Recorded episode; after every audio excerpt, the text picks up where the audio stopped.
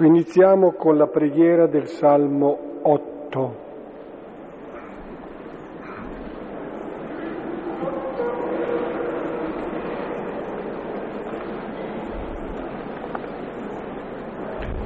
Salmo ottavo. Lo iniziamo nel nome del Padre e del Figlio e dello Spirito Santo. Amen.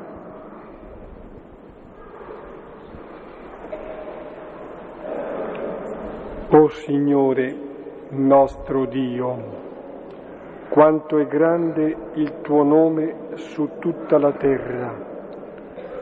Sopra i cieli si innalza la tua magnificenza. Con la bocca dei bimbi e dei lattanti affermi la tua potenza contro i tuoi avversari per ridurre al silenzio nemici e ribelli. Se guardo il tuo cielo, opera delle tue dita, la luna e le stelle che tu hai fissate. Che cosa è l'uomo perché te ne ricordi e il figlio dell'uomo perché te ne curi? Eppure l'hai fatto poco meno degli angeli di gloria e di onore lo hai coronato. Gli hai dato potere sulle opere delle tue mani, tutto hai posto sotto i suoi piedi. Tutti i greggi e gli armenti, tutte le bestie della campagna. Gli uccelli del cielo e i pesci del mare che percorrono le vie del mare. O Signore nostro Dio, quanto è grande il tuo nome su tutta la terra. Gloria al, al Padre, Padre e al Figlio e, e allo Spirito, Spirito Santo, come, come era nel principio, ora e sempre, nei secoli dei secoli. Amen. Pregando questo salmo che dice della grandezza del nome di Dio che si espande su tutta la terra e però si concentra sull'uomo, viene proprio da pensare che se l'uomo dice di essere il centro dell'universo, dice una pretesa, e se lo dice Dio invece è una verità. E Dio ritiene proprio, sente l'uomo e ama l'uomo come centro della sua attenzione, che è come dire più ancora che centro dell'universo. La grandezza di Dio si manifesta nella, nella vita dell'uomo, nell'uomo vivente, questa è la gloria di Dio.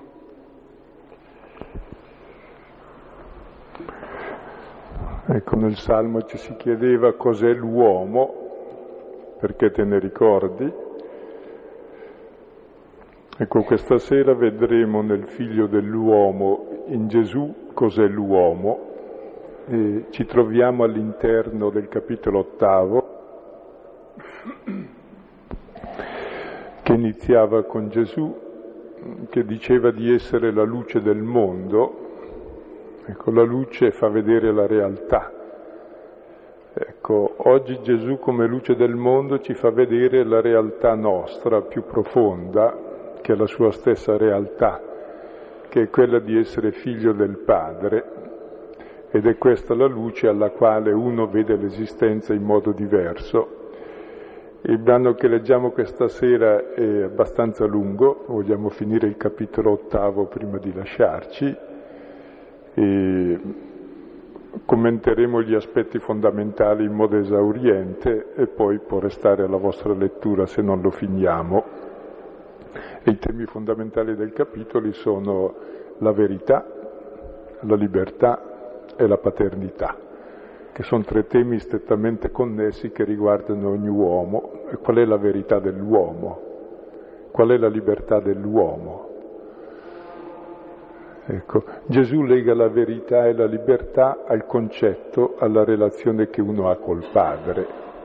se è una relazione da figlio con un padre che ama o se è invece una relazione diversa e con un padre detestabile. Quindi ci sono due paternità e vedremo queste due paternità che convivono in noi e l'illuminazione è il passaggio da una paternità menzognera che ci tiene nelle tenebre a una paternità vera che ci dona la libertà di essere figli e fratelli.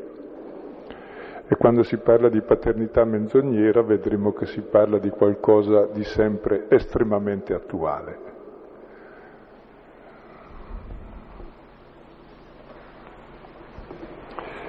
Leggiamo dal capitolo ottavo, addirittura del versetto 31 al 59, una dose abbondante di parola.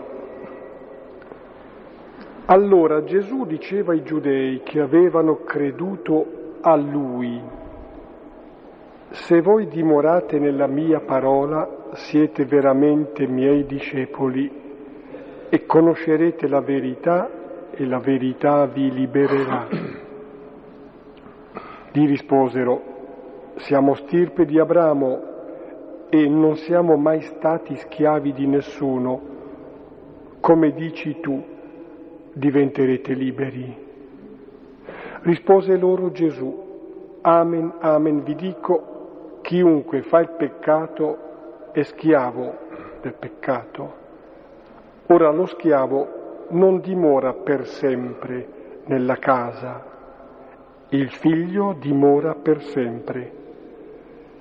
Se dunque il figlio vi libera, sarete davvero liberi. So che siete stirpe di Abramo, ma cercate di uccidermi perché la mia parola non trova posto in voi.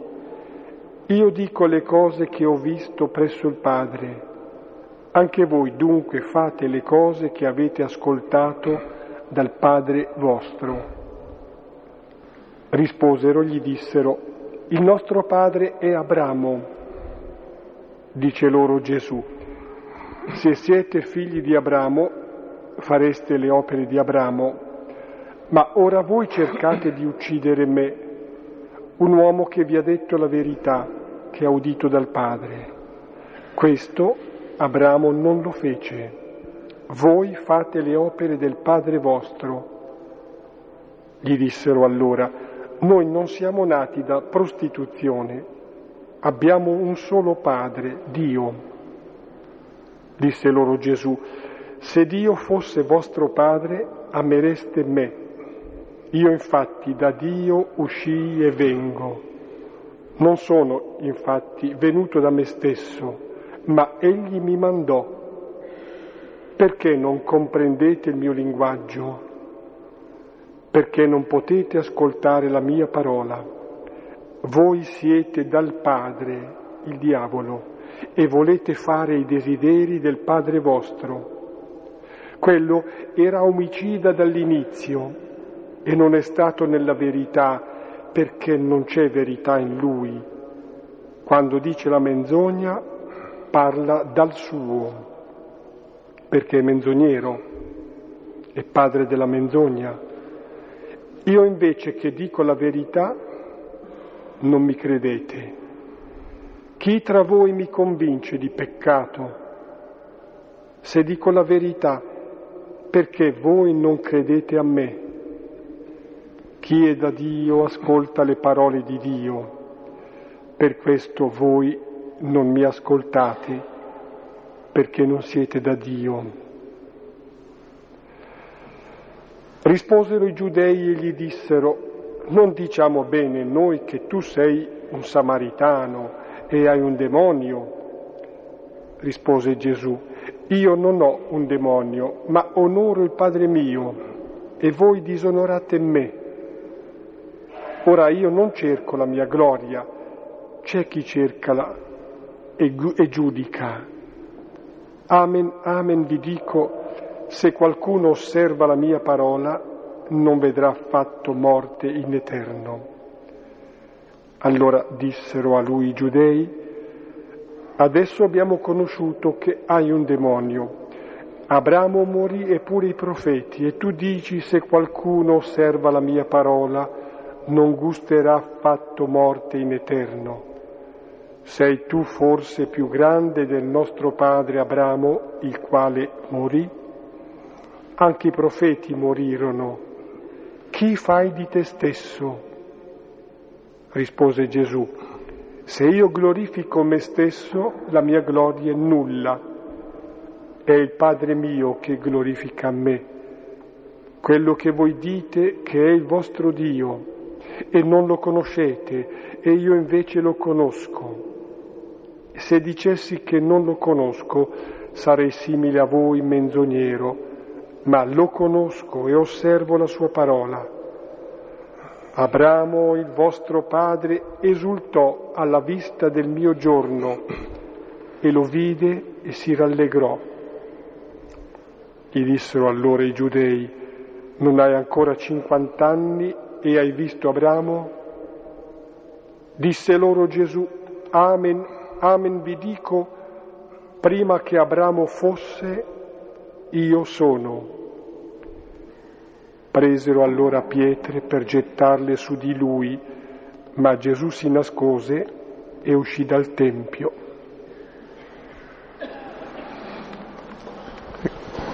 Il capitolo ottavo iniziava con una donna da lapidare che Gesù ha perdonato, termina con Gesù che si rivela come io sono, io sono vuol dire Dio, e vogliono lapidarlo. Ecco, e c'è una stretta connessione. Gesù è lapidato perché rivela un Dio che è contrario a quello che tutte le religioni suppongono. E questa sera la lettura la faremo in modo più sintetico del solito, dichiarando i termini fondamentali perché non facciamo in tempo a leggerla tutta. E se avete notato, la parola che esce di più è la parola padre, esce 14 volte. Padre Abramo, padre Dio e padre Satana, diavolo.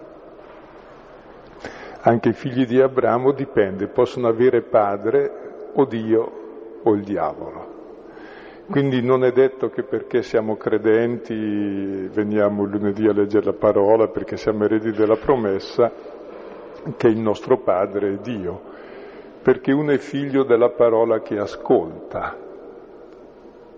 Dipende qual è la parola che si ascolta, perché c'è una doppia paternità che dipende da due verità, di cui una è vera e l'altra è falsa, scambiata per vera. Quindi il problema è della verità. C'è una verità che fa liberi ed è la conoscenza del Padre come amore, che mi permette di essere figlio amato e di amare i fratelli, questa è la verità che fa liberi e la libertà è amare i fratelli, e c'è una controverità che noi viviamo e che è dentro di noi e che si chiama peccato originale, che è una grossa falsità che ci rende schiavi ed è la falsa immagine del Padre, la falsa immagine di Dio. E allora ci fermiamo un momento su questi tre temi prima di entrare nel testo. Che prima sul problema della verità che è molto caro a Giovanni. Gesù è luce, la luce fa vedere la verità, la realtà.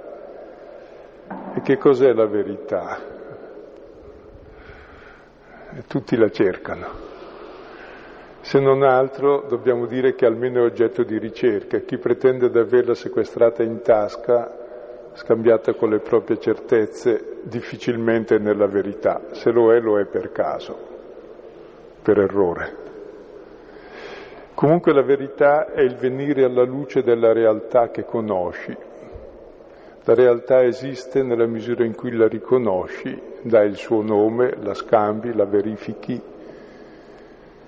e la rendi disponibile all'uomo eh, perché ne possa vivere. E la verità ti dà un rapporto la verità sta nella parola che dici non alle cose, alle persone sempre, perché la parola la dice alle persone. Se uno parlasse coi muri o con gli animali troppo insistentemente, ecco, è pericoloso. Si parla con chi risponde. Con uno che interloquisce. È diversa dalla verità è l'errore, tutti cadiamo nell'errore che è una parola che non corrisponde alla realtà e ci si accorge. Se uno mi dice una, un'affermazione sbagliata anche involontariamente, verifico che non è vera se non c'è la realtà che lui dice. Ma c'è più che l'errore anche la menzogna. E la menzogna è molto importante perché per sé sta alla base dei rapporti. Perché se tu dici una parola vera, in fondo consegni te stesso all'altro. Se tu non scopri le tue carte e scopri le carte dell'altro, vinci sempre il gioco. Quindi l'importante è tenere le carte coperte, le proprie, e scoprire le altrui. E la menzogna è proprio dire delle cose che non corrispondono alla realtà in modo che inganno l'altro così ce l'ho in mano. Quindi è fondamentale la menzogna nei rapporti, per avere, per, nei rapporti di potere. Perché se dici la verità sei impotente e ti consegni tu nelle mani dell'altro. Se dici le tue carte all'avversario sei finito.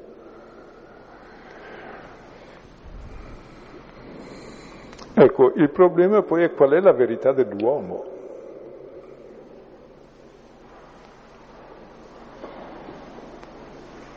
Chi è l'uomo realmente? Ecco, Gesù il figlio è venuto a rivelarci la verità fondamentale dell'uomo. L'uomo è figlio. Nessuno si è fatto da sé, neanche le persone più importanti si sono fatti da sé. Almeno una zia che l'ha messo al mondo l'avrà pur trovato. Uno esiste perché un altro l'ha messo al mondo e se non accetta di essere messo al mondo da un altro non esiste come persona. Non accetta se stesso come figlio, non accetta gli altri come fratelli. La menzogna fondamentale dell'uomo è non accettarsi come figlio. Quindi non ha un buon rapporto col padre, quindi non ha un buon rapporto con se stesso, quindi ha un rapporto conflittuale di competitività con gli altri che sono l'oggetto del suo appropriamento per sentirsi qualcuno perché si sente nessuno. Quindi all'origine dei mali c'è la non conoscenza della verità di chi è l'uomo e Gesù è luce del mondo perché è il figlio che è venuto a mostrarci nella fraternità e nel servizio dei fratelli la verità di ogni uomo che ci rende liberi. E la libertà è amare come siamo amati che se uno non è amato dal padre e odia il padre, odia sé e odia i fratelli. Quindi è la verità del figlio. Ed è così importante conoscere la verità. E, si dice che ne uccide più la lingua che la spada, cioè la menzogna è più omicida della spada perché la parola governa tutti i nostri rapporti tra di noi e con le cose. Dice San Giacomo, è come il timone di una nave la lingua, che porta la nave dove vuole. Pur così piccolo, la nave può andare, naufragare o andare in porto grazie alla lingua. Così tutti abbiamo esperienza che grazie alla lingua che può dire menzogne, si può far fallire tutto al mondo, tutti i rapporti, tutte le strutture socio-economiche, tutta la politica, traendone vantaggio, oppure si può dire quella verità che crea comunione, che crea solidarietà, che crea amore, che crea servizio e questa è la verità che Gesù è venuto a dirci come luce del mondo. Senza questa luce il mondo non esiste, non vive ma si distrugge. Quindi questo è il concetto di verità. Come vedete non è un concetto astratto, ma è la verità più profonda dell'uomo. Se uno non si riconosce figlio, non... grazie a Dio abbiamo tutti un padre, qualunque sia la nostra esperienza di padre, che è sempre limitata, ed è sempre un po' bene un po' male, se no adoreremmo il Padre sarebbe pericoloso. Ecco, qualunque sia la nostra esperienza di paternità terrena limitata, la possibilità di riscatto di ogni uomo è che ogni uomo è figlio di Dio. figlio amato. Questo è venuto a rivelarci Gesù col suo amore. Scoprire questa verità e trovare la libertà, perché uno non è libero fino a quando non si sente accettato e amato, non si accetta, cerca di far di tutto per sentirsi accettato e amato, quindi è schiavo dell'immagine che produce nei confronti degli altri. Quindi esce strettamente connesso al concetto di verità la libertà, come la menzogna da schiavitù. Ecco, così la libertà è frutto della verità. E la libertà che cos'è? Se ne parla tanto, no? E credo che nella nostra epoca eh, è il punto d'onore dell'uomo, la libertà e giustamente. E per libertà però eh, si intendono cose molto diverse, come per verità. Uno intende per verità quel che dice lui, anche le menzogne più grosse sono vere se gli sono utili. Così per libertà si intendono le cose più opposte, diciamo le due fondamentali, poi vediamo cos'è la libertà nella Bibbia. Il primo concetto di libertà che tutti abbiamo ancora oggi antico come il mondo, è che l'uomo libero è il potente che fa quello che gli pare e gli piace. Questo è libero. E gli altri chi sono? Sono dei poveretti schiavi, possibilmente miei, se no pazienza, entrano nel gioco. Questo è il concetto di libertà antichissimo. Nell'antichità l'unica persona libera era il re e diceva e io rappresento Dio in terra e sia chiaro che Dio è con me, io sono l'unto del Signore, il re era l'unto del Signore, perché rappresenta il potere di Dio sulla terra. Io sono l'unico libero e voi siete miei sudditi. Questo è il concetto di libertà che poi viene un po' trasformato dagli epicurei, dicendo che siamo tutti dei piccoli re, ognuno fa quel che gli pare e piace per conto suo. Ecco, la libertà di fare, di seguire il proprio piacere. Questo è il concetto di libertà ancora corrente, normale nella nostra società, da Adamo in poi. No? Ecco, contro questa libertà c'è solo una piccola obiezione da fare, che per l'animale seguire il proprio piacere è giusto perché l'animale è regolato dall'istinto. L'uomo invece no. L'uomo ha anche la ragione, ha anche l'amore. Quindi questa libertà riduce l'uomo a bestiola, non animali, gli animali sono rispettabili. Riduce, l'uomo diventa lupo per l'altro uomo. Ecco, questo è un concetto di libertà dominante ancora, ma fin dall'antichità. C'è poi il concetto opposto di libertà, ancora fin dall'antichità, quello di Diogene di fronte ad Alessandro Magno, e la libertà dello stoico, dell'asceta, del sapiente, che conosce il proprio dovere e fa il proprio dovere. Se l'epicureo fa il proprio piacere, è schiavo del piacere, lo stoico dice no, io conosco, so ciò che devo fare e sono capace di farlo. Ecco, questo concetto di libertà è già molto più nobile del precedente aristocratico, per persone colte. Ecco, anche qui però, come vedi, uno è schiavo del suo io, del suo superio, che è la cosa tipicamente umana, direi, che ho il piacere di essere corretto. Ecco, questi sono i due concetti fondamentali sempre che giocano. Il Vangelo e tutta la Bibbia propone un altro concetto di libertà. L'uomo è libero perché è immagine di Dio. E chi è Dio? Non farti nessuna immagine di Dio, perché l'immagine di Dio è l'uomo libero. Sì, ma chi è Dio? Ecco, Dio è uno che si è rivelato come colui che si mette a servizio di tutti, dà la vita per tutti, è solidale con tutti, ama, Dio è amore.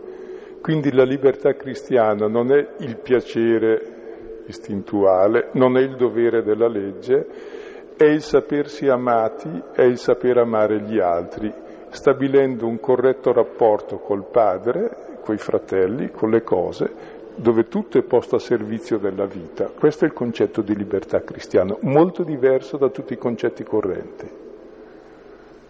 E sarebbe molto importante che questo l'abbiamo in testa. E sia il concetto di libertà che di verità si riallacciano all'immagine che hai di Dio. Ecco allora il concetto di paternità che esce continuamente nel testo. Ci sono due immagini opposte di Dio. Una è quella presentata da Satana in Genesi 3, che ci presenta un Dio geloso, invidioso, rivale dell'uomo, che ci vieta ciò che è bello, buono e piacevole, un Dio antagonista, un Dio padrone che domina. E allora noi vogliamo essere come questo Dio, ne prendiamo il posto. Un Dio detestabile, lui, però noi diventiamo così perché uno diventa l'immagine che ha di Dio, se ha un'immagine negativa rifiuta quel Dio come padre, ma diventa come quel Dio che si è immaginato. E questa è la menzogna originaria, che si chiama peccato appunto originale, che sta, che sta alla radice dei nostri mali, non avere un'immagine adeguata di Dio, avere l'immagine del Dio padrone. Gesù è venuto a presentarci l'immagine di Dio come padre, padre di misericordia vuol dire padre materno, padre che dona, che perdona, che non è antagonista dell'uomo, che è servo dell'uomo, che ama a sue spese. Ecco, Gesù è venuto a rivelarci nient'altro. La conoscenza di questo Padre è la verità nostra, accettiamo di essere figli di questo Padre, diventiamo liberi, uguali a Lui. L'altra è la menzogna. Ora, abbiamo fatto un'introduzione lunga, ma questa può servire a chiarire i concetti, perché ancora oggi il nostro destino si gioca nel rapporto che abbiamo col Padre. Che tipo di padre, che tipo di rapporto col Padre, che verità è dietro l'immagine che ho del Padre è mia. Poi vediamo i primi versetti, è così. Dal versetto 31 al 36 si andrà appunto per nuclei più che per analisi dei singoli versetti. Allora Gesù diceva ai giudei che avevano creduto a lui, se voi dimorate nella mia parola, siete veramente miei discepoli, conoscerete la verità e la verità vi libererà. Gli risposero siamo stirpe di Abramo, non siamo mai stati schiavi di nessuno, come dici tu diventerete liberi. Rispose loro Gesù, Amen, Amen vi dico, chiunque fa il peccato è schiavo del peccato. Ora lo schiavo non dimora per sempre nella casa, il figlio dimora per sempre. Se dunque il figlio vi libera, sarete davvero liberi. Ecco, queste parole sono rivolte ai giudei che avevano creduto a lui. Guardate, c'è scritto a. Credere a una persona vuol dire credo che le tue parole sono vere, a differenza della traduzione che abbiamo tra mano, più corretto, avevano creduto a lui. Mentre in genere si dice che bisogna credere in lui e c'è una differenza.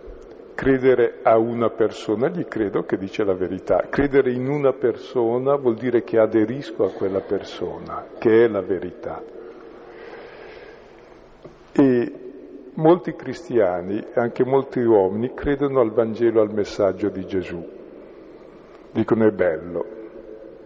Ora il messaggio di Gesù è la più grande menzogna del mondo se uno non crede non solo al messaggio ma alla sua persona, perché Gesù è il suo messaggio. Gesù dice di essere Dio, il figlio di Dio. Se non accetto lui come figlio di Dio, tutto il suo messaggio è fasullo. Quindi non posso staccare il messaggio dalla persona, lo facciamo giustamente tra di noi perché anche uno che dice fessaggini può dire cose giuste e uno che dice cose giuste può dire fessaggini. Allora con le persone si fa bene a distinguere un po'. Ecco, Gesù proprio ribatte costantemente il chiodo che non si può distinguere lui dalla sua parola. Lui è la parola che dice, la vive e la realizza. Per questo è la verità. E che parola è? È la parola che si fa carne dell'amore del Padre. Per cui se non si accetta la persona di Gesù, il cristianesimo è un'ideologia che dice sì il messaggio è bello ma non accetto. No, se non accetti la verità è sempre carne. Se no dici una cosa e la vita è il contrario, non è vera allora. Gesù è la verità che dice di sé che è il figlio. Dicendo, facendo così e dicendo così ci dice la nostra verità, che siamo figli. E come si fa a conoscere questa verità? Perché non è una verità teorica, è una verità che conosciamo se dimoriamo nella sua parola. Cosa abbiamo fatto quest'anno qui a San Fedele? Abbiamo cercato di dimorare nella sua parola. C'è la familiarità con la sua parola. La parola è importantissima per l'uomo perché l'uomo vive la parola che ha dentro. Questa familiarità con la sua parola un po' alla volta mi assimila a lui il figlio, allora lo conosco, perché la verità è questione di pratica. Cioè, se vivi la parola, sei assimilato da questa parola, la capisci. Ecco, è molto bello questo dimorare nella parola. E pensiamo nel nostro, così facendo un tempogramma della giornata, in quali parole dimoriamo mediamente. Ecco, perché la parola dove stiamo, quella governa la nostra esistenza e noi diventiamo quella parola. Se quella parola è la verità del figlio di Dio, io diventerò figlio di Dio perché questa parola mi dà il potere di diventare figlio di Dio e libero.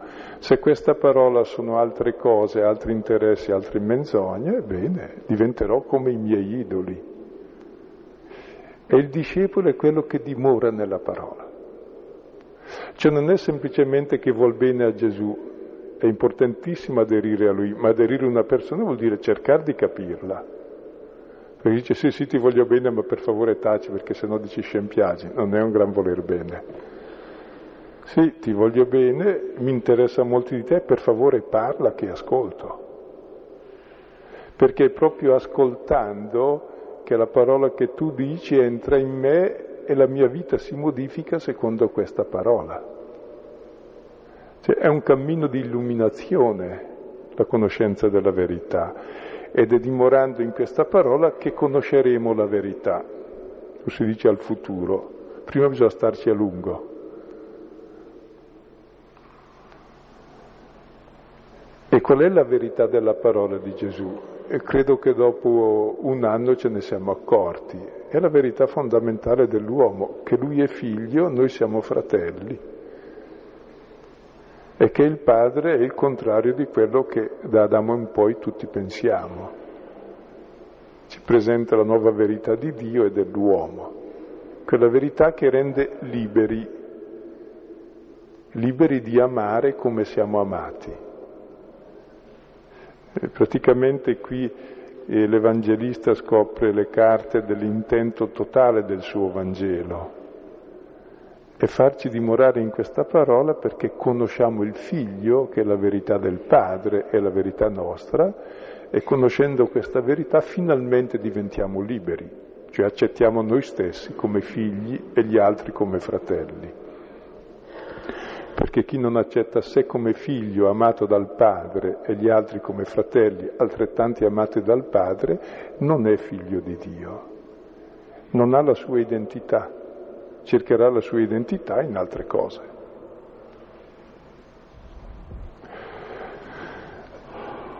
A questa proposta di Gesù la risposta eh, dei giudei che lo ascoltano E la risposta dei credenti dicono noi siamo stirpe di Abramo, siamo figli di Abramo, undici volte si nomina Abramo. Abramo nella Bibbia rappresenta eh, il nuovo Adamo. Mentre Adamo non aveva creduto all'amore del padre, ha creduto al serpente che gli dipingeva un altro padre ed è fuggito da Dio, Abramo è il primo che crede in Dio alla sua parola. Credette e gli fu imputato a giustizia, perché la giustizia fondamentale dell'uomo è credere all'amore di Dio Padre. Se non si accetta questo non posso accettare né Dio né me stesso, né gli altri. Loro dicono noi siamo figli di Abramo, mica siamo schiavi, anche se sono sempre stati sotto dominazione molto spesso gli ebrei, tuttavia si ritengono liberi perché figli di Abramo, eredi della promessa. Come dici diventerete liberi? Mica siamo schiavi. Ecco, uno può essere credente, può stare nella casa del padre anche come schiavo, non come figlio. Quante persone religiose, per esempio anche tra i cristiani, eh, hanno una paura tremenda di Dio, vanno a messa la domenica perché c'è il precetto, se no c'è la punizione di Dio, se no Dio manda all'inferno, tutte cose sacrosante che si predicano. Quanti vanno per amore? Per ritrovare la propria identità di figli, per incontrare il Padre, per celebrare la fraternità con gli altri. Cioè possiamo stare anche nella Chiesa come il fratello maggiore da schiavo, oppure da figlio e c'è una grossa differenza. Chi sta da schiavo non vede l'ora come il fratello maggiore e cosa aspettava il fratello maggiore della parabola del figlio al prodigo? Aspettava solo che crepasse il padre per poter godere l'eredità.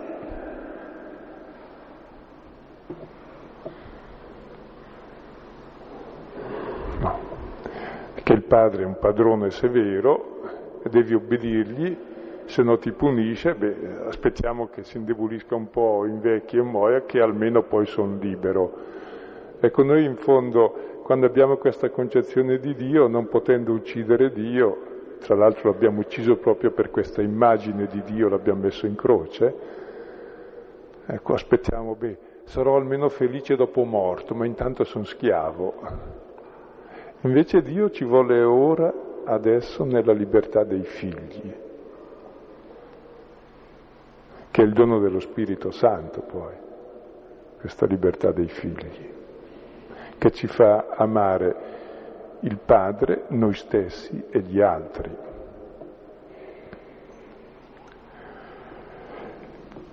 E a questa obiezione Gesù dice, voi dite di essere liberi, no, siete schiavi del peccato. Ora ci sarebbe tutto, mm, siamo solo ai primi due versetti, tre, ma ci fermiamo qui per questa sera, durante l'estate li leggerete. Che cos'è il peccato? Il peccato è non credere nel figlio, secondo Giovanni. Il figlio è quello che rivela l'amore del padre, ci rivela che siamo tutti figli. Quindi il mio peccato radicale è non accettare di essere figlio di Dio e non accettare per me l'amore del Padre. Questo è il peccato radicale. Come posso vivere se non accetto di essere amato, se considero Dio mio antagonista? È tutta la vita fallita, sono schiavo di Dio o mi ribello o resto schiavo, comunque sempre sbagliato. Questo è il peccato.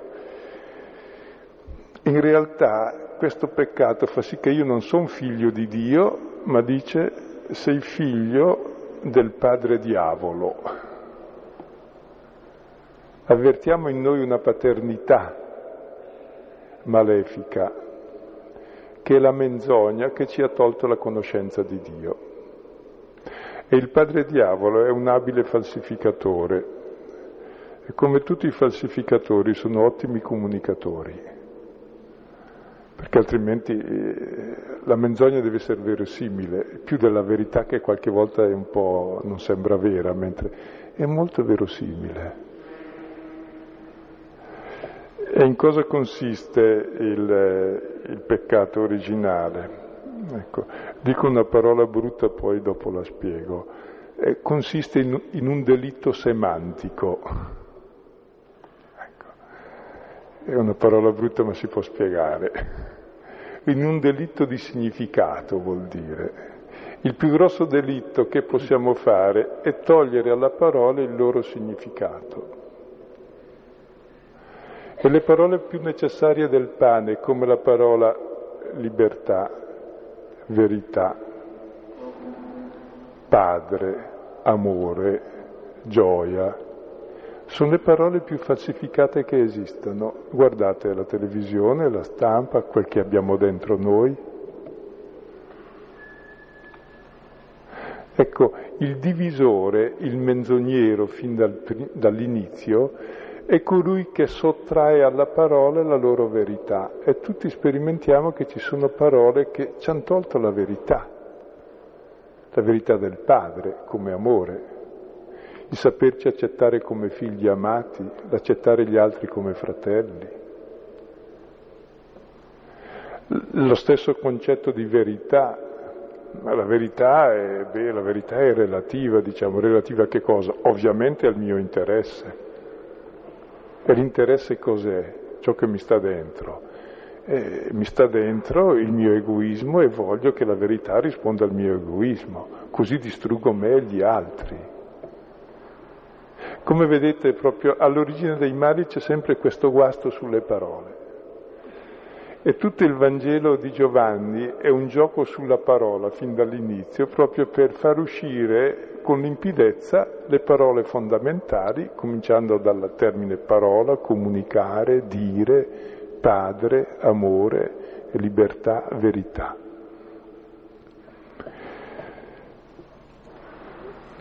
Ecco, il risultato di questa operazione di Gesù che cos'è?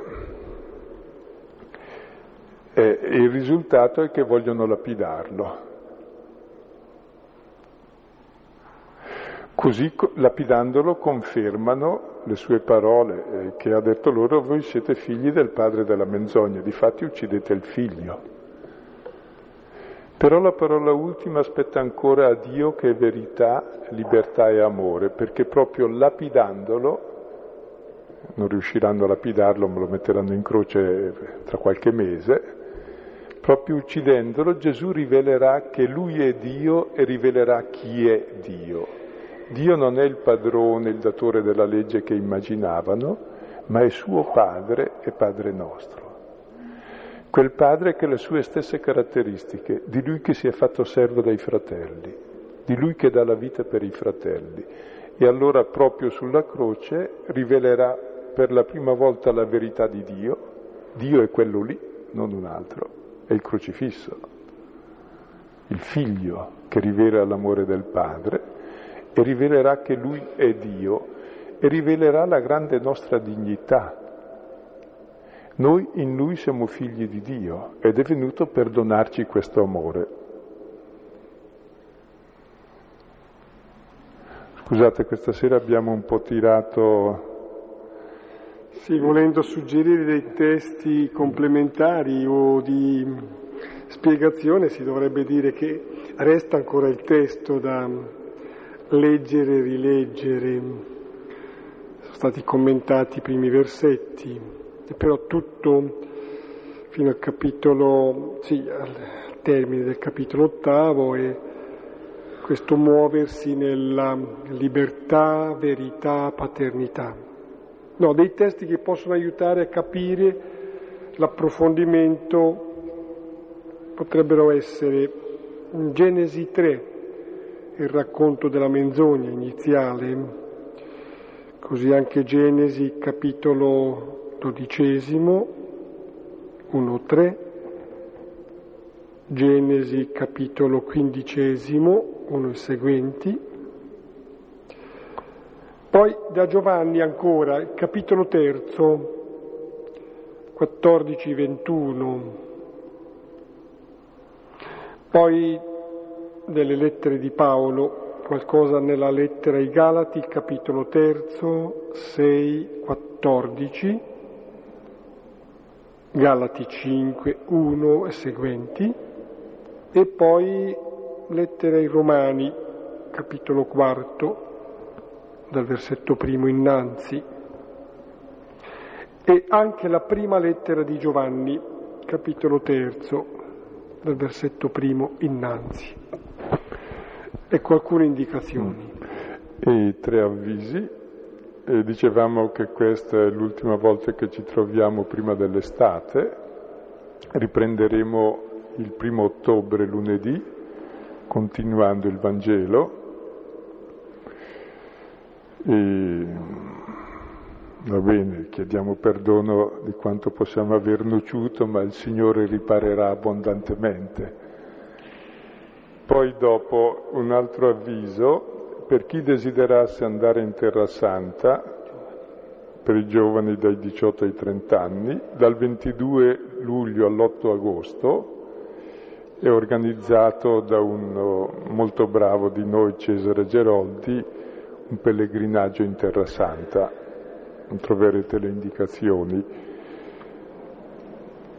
Poi dopo ancora un altro avviso, per chi desiderasse l'anno prossimo da ottobre eh, seguire dei fine settimana ogni mese sulla parola di Dio in modo da avere una conoscenza della scrittura un po' più ampia, anche qui per giovane dai 18 ai 30 anni, scusa, eh, è San Fedele per tutti. Ecco, c'è un corso, è molto bello, prendi il libro e mangia, troverete l'avviso in fondo. Ancora nella stessa fascia d'età con un'eccezione, chi non fosse credente in ricerca di fede a Villa Pizzone da martedì pure 2 ottobre comincia il corso su Marco. Ecco, questo è aperto anche qualche anno in più purché uno sia o non credente o in ricerca. Sia giovane nella ricerca ecco, ecco. della fede. Un Nicodemo. Va bene. Con questo allora terminiamo provvisoriamente questa lettura, capitolo ottavo. Se Dio ci dà grazia riprenderemo poi dal capino, capitolo nono, il primo di ottobre. Quando probabilmente l'avevi già detto tempo fa che non è importante credere nell'interpretazione che si dà del Vangelo o di qualunque altra cosa inerente a Dio, ma del fatto in sé, di Gesù, di quello che ha fatto, soprattutto quando Gesù salva l'uomo. Penso che penso che un po' il concetto fosse lo stesso, cioè dire non è importante appunto le, le parole, tanta, come, appunto anche perché come dicevi tu le parole tante volte ognuno può farne un po' quello che vuole. Allora mi è venuto in mente sul tema proprio della libertà, eh, pensando a Gesù, eh, appunto a quello che ha fatto e soprattutto col suo atto di finire in croce, com'era lui? Era libero o non lo era? probabilmente era lui l'unico libero e l'ha fatto questo gesto proprio per liberare noi. Mi è venuto in mente allora un concetto che ho trovato su un altro libro quando si diceva, eh, l'autore diciamo, diceva che eh, uno è libero tanto più è incatenato, che sembra paradossale, no?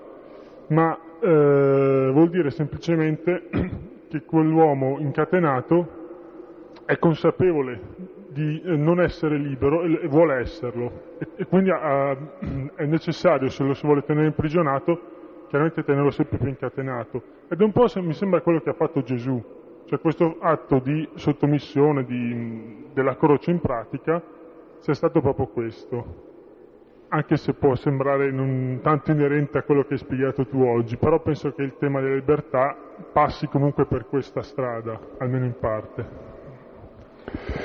Ecco, una domanda a grappolo, quindi con molte domande, e, e rispondo prima alla prima che diceva che credere a Gesù, sì, credere alle sue parole è importante, ma l'importante è credere in Lui come persona.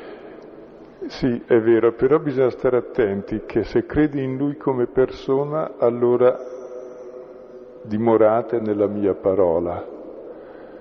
Perché molti cristiani hanno moltissimo zelo, credono, amano tantissimo Gesù, però fanno esattamente il contrario perché ignorano chi è Gesù. Quindi non va mai dissociato. La priorità è credere in Lui, amarlo, ma se lo ami vuoi conoscerlo, perché se non vuoi conoscerlo lo prendi in giro e lo tratti da scemo. E molto spesso facciamo così. Quindi è importante credere in Lui, ma guai a prescindere dalla sua parola. Supponi perché il Papa ha chiesto tante scuse di tanti peccati che abbiamo fatto nella storia, e poi ne facciamo tanti altri. Ma li si è fatti, credo, quasi tutti in buona fede, credendo di render culto a Dio, mica per cattiveria. Perché non si conosceva bene la parola del Signore. Cioè, ci vuole davvero una frequentazione della parola per dimorare nella verità, per dimorare in Lui, perché Lui è la sua parola, per cui non puoi prescindere, ecco. Poi l'altro tema ne tratteremo più a lungo la seconda parte del Vangelo, proprio il tema della libertà che si rivela nell'amore e nella croce.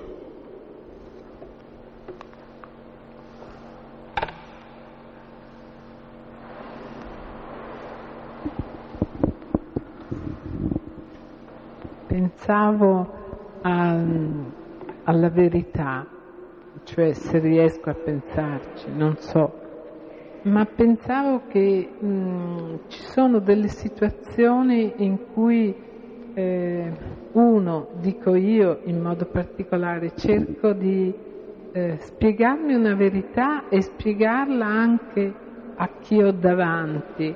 E poi cado nella discussione, perché io credo che sia la verità e probabilmente la è, ma incomincio, è facile incominciare a credere che il portatore della verità sono io. E allora mi domandavo che cos'è che mi fa cadere in questa errore, no? Perché non posso discutere con chi ho davanti cercando di spiegare la verità.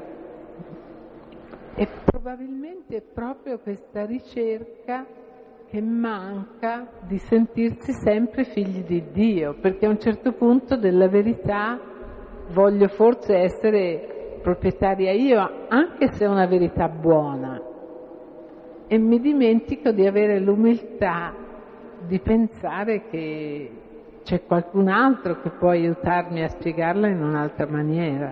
Cioè, eh, sarebbe importante questo riuscire a ricordarsi, a sentirsi sempre figli di Dio. Magari ci puoi dire due parole. Grazie. Ma eh, stando sul, eh, sull'aneddotico, eh, può capitare, eh, Filippo e me che leggiamo il Vangelo, di spiegare che Dio è misericordioso e paziente e di perdere la pazienza con chi non lo capisce. Dice, ma però è proprio io, ma dico, sì, eh, capita, perché noi non siamo così. E come si fa? Ecco, credo che la verità non è un'affermazione teorica, eh, ma la verità è sempre umiltà, cioè sempre molto umana, rispettosa dell'altro e si fa strada lentamente proprio attraverso l'esperienza in cui la verità non è ciò che conosco sulla misericordia, ma è l'esperienza di misericordia che ho e che trasmetto ed è qui che manco. Per cui affermo una misericordia ideologica e strozzo le persone perché non lo capiscono, ecco, non è grande misericordia. Allora vuol dire che devo dimorare di più io in questa parola lasciarmi permeare, ecco, è tutto un cammino di esperienza spirituale, perché posso aver capito la verità teorica e in nome della verità tagliare la testa a tutti, ma la verità diceva il contrario, che siamo fratelli e che bisogna usare misericordia. Allora E qui ci caschiamo abbondantemente. Perché? Perché ci impadroniamo della parola invece di servirla, ce ne serviamo, ecco, sì.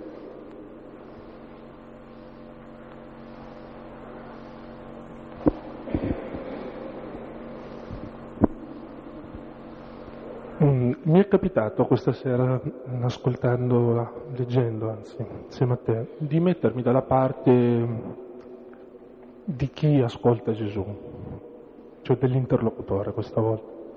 E mm, non è strano, secondo me, pensare che quando uno ti dice come ultime parole io sono, tu faccia fatica a credergli.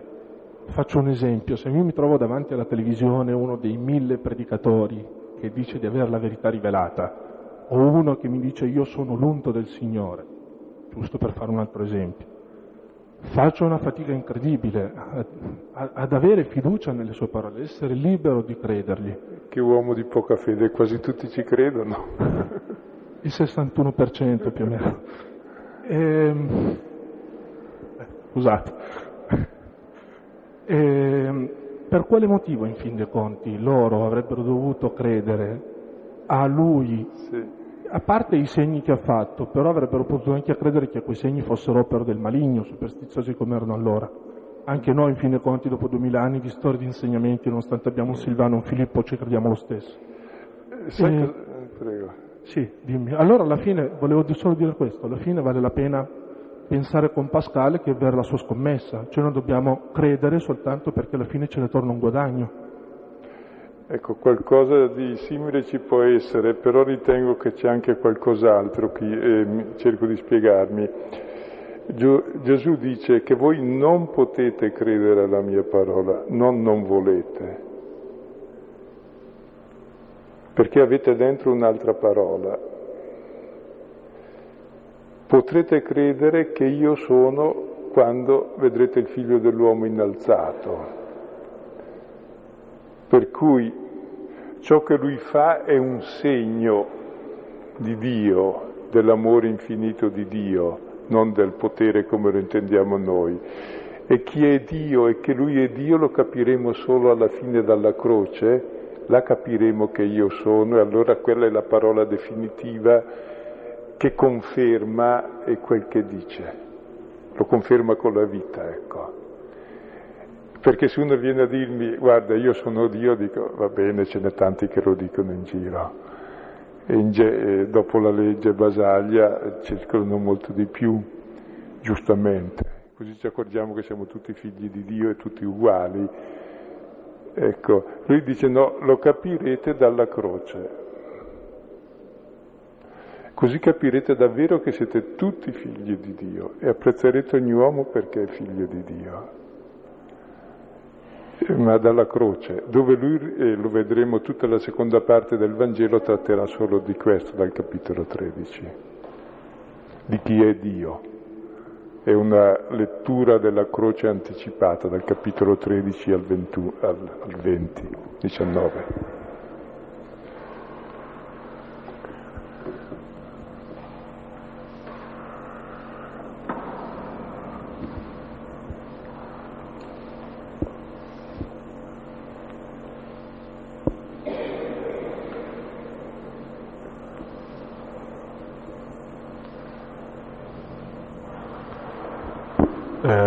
dire una cosa, eh, diciamo che l'ipotesi, cioè eh, che noi siamo tutti figli di Dio, no?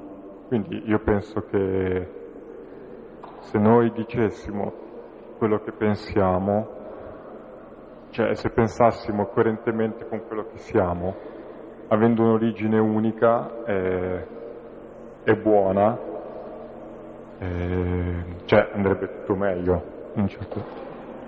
E volevo sapere, una domanda però, eh, se questa fiducia nella bontà originaria dell'uomo, che io mi sento di avere, eh, prescindendo anche da tutto il resto, quindi magari anche dalle religioni piuttosto che dalla cultura, questa fiducia nell'uomo può essere considerata una fiducia in Dio, o se, come hai detto te prima, una, più che una fiducia, un, una credenza in un ideale. Però in fondo mi sembra, forse può essere, non lo so, magari sì. un'opinione. Mm. Ma certamente eh, chi crede nell'uomo in qualche modo crede in Dio. C'è il pericolo, in qualche modo dico, c'è il pericolo che però sia una fede ideologica, perché va bene che credi nella bontà dell'uomo, ma prova a leggere i giornali, guarda la televisione, guarda quel che si fa, eh, guarda la globalizzazione sotto che segno è, credi ancora nella bontà dell'uomo. Allora leggiti Candidus, che credeva nella bontà di Dio, lì è scritto all'incontrario. Ecco, eppure è vero che c'è la bontà dell'uomo, però c'è l'esperienza di una grossa menzogna nell'uomo e di grosse schiavitù. Cioè proviamo a esaminare noi tante cose che riteniamo vere che non lo sono perché pensiamo che ci faccia comodo. Proviamo a pensare alle schiavitù delle nostre abitudini, dei nostri interessi che governano tutte le nostre azioni. Allora capite che il conoscere la verità è un lentissimo cammino di liberazione da pregiudizi, ma anche da vizi, da legami che ho con le mie abitudini. Quindi è un lunghissimo cammino. Mentre, si, mentre, la libertà proposta come fare quel che mi pare e piace ci vuol poco, la libertà, eh, come la intendiamo noi, è una lotta di liberazione che dura tutta l'esistenza e tutta la storia. Per purificare il cuore dell'uomo dalla menzogna, dall'egoismo, per renderlo figlio, fratello, solidale con tutti, giusto, partendo dagli ultimi che sono i figli di Dio privilegiati, come si fa in ogni famiglia, è un cammino infinito. Altrimenti tradiamo l'umanità dell'uomo e Dio stesso che è padre degli uomini. E guardate, non, eh, credo che sotto questo testo eh, potete leggere proprio provate a leggere la nostra società eh, o, o a guardare il giornale, la televisione alla luce dei versetti che abbiamo letto questa sera sul padre della menzogna che parla del suo, la schiavitù della menzogna, eccetera. Provate a vedere quanto è vero. Provate a vedere sempre quali sono i valori che si propongono al di là delle parole, sono valori di amore, di solidarietà, di attenzione agli ultimi, o sono i valori dei propri interessi, del proprio egoismo. Queste sono cose fondamentali per l'uomo. Chi ha capito che Dio è padre e accetta sé come figlio, accetta gli altri come fratelli e agisce di conseguenza, pur con i suoi limiti, i suoi peccati, le sue incongruenze, ma è un'impalcatura di fondo se manca questa, viviamo di ciò che beviamo dalla televisione e dalla stampa, che non è proprio questo, è esattamente il contrario, ma questa è l'imbecillità assoluta. Eh, quando penso all'inferno, io non penso a nulla di strano. Se uno prendesse coscienza di quel che sta vivendo, dice, oddio, quelle cose che crediamo così belle sono le più assurde del mondo. Noi crediamo di star bene e tutto il mondo è dannato e muore di fame, noi ci sentiamo a posto, se questo non è l'inferno, addirittura imbecilli da non accorgerci. E diciamo che questo poi è il sistema giusto che vedrete, vedrete, vedrete. Abbiamo già visto se apri gli occhi. Cioè, oggi essere credenti è un grosso impegno nel mondo, ma un impegno di coscienza lucida perché il mondo è cambiato. È inutile far, bar- far, valere barriere ideologiche. Oggi al di là di tutte le barriere ideologiche si gioca un gioco unico globale che si chiama un gioco economico eh, basato sull'interesse e sul massimo profitto, a questo si sacrifica tutta l'umanità. Io non ho più neanche il coraggio di parlare di Vangelo quando vedo queste cose i cristiani che le bevono, nonostante i discorsi del Papa che va contro questo. Per darci, scusate.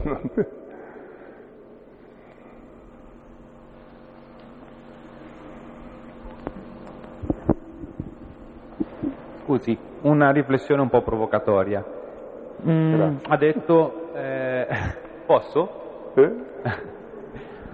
ha detto chi non accetta la verità, adesso parole più o meno testuali, quindi Gesù come persona e Gesù come parola, in più l'essere il figlio di Dio, l'essere figlio di Dio e avere come fratelli gli altri, non è figlio di Dio.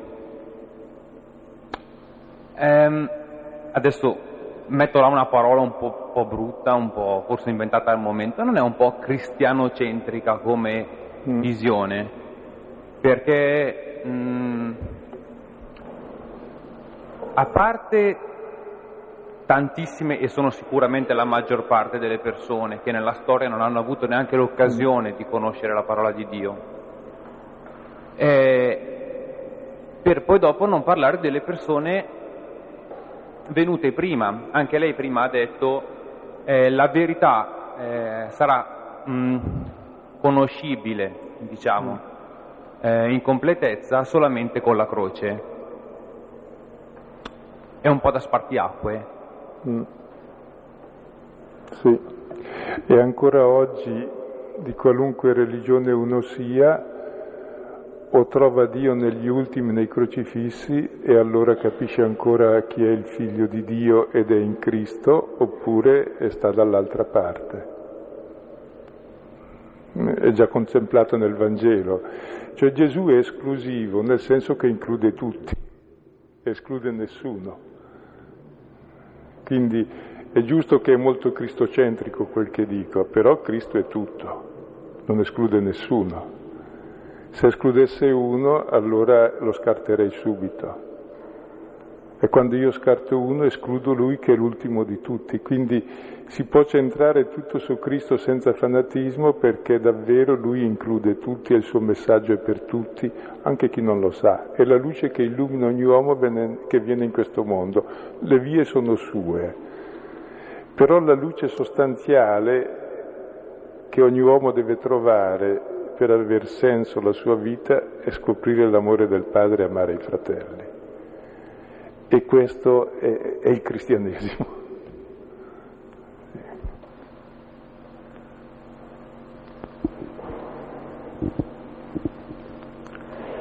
Comunque è un tema molto aperto oggi perché per la prima volta si presenta come all'inizio della Chiesa, che i cristiani si confrontavano con le altre religioni, che erano in mezzo, anche oggi ci confrontiamo anche noi con le altre e faremo anche scoperte interessanti. Capiremo che il cristianesimo non è una religione come le altre con impronta culturale e legalistica, ma è questa apertura a tutti che esclude nessuno. E quindi vedremo grandi valori che vengono anche eh, da altre parti e capiremo meglio anche il cristianesimo.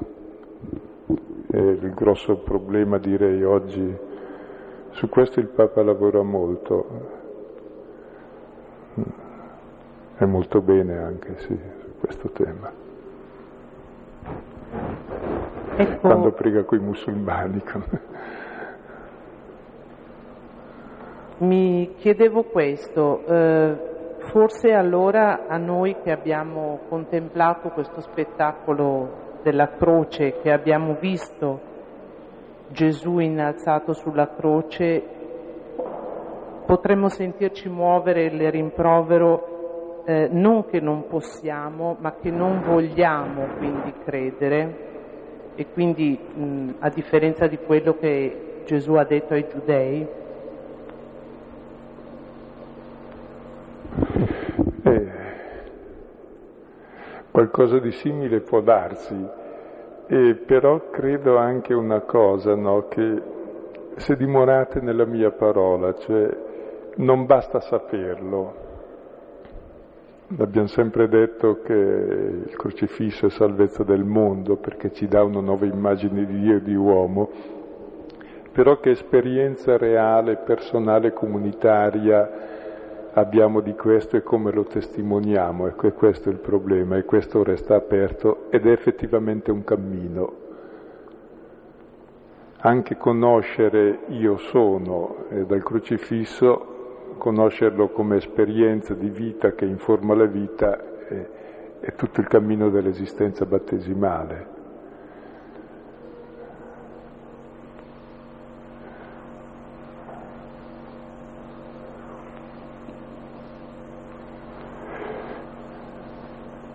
Cosa dici che ci salutiamo Filippo per questi mesi? Penso di sì.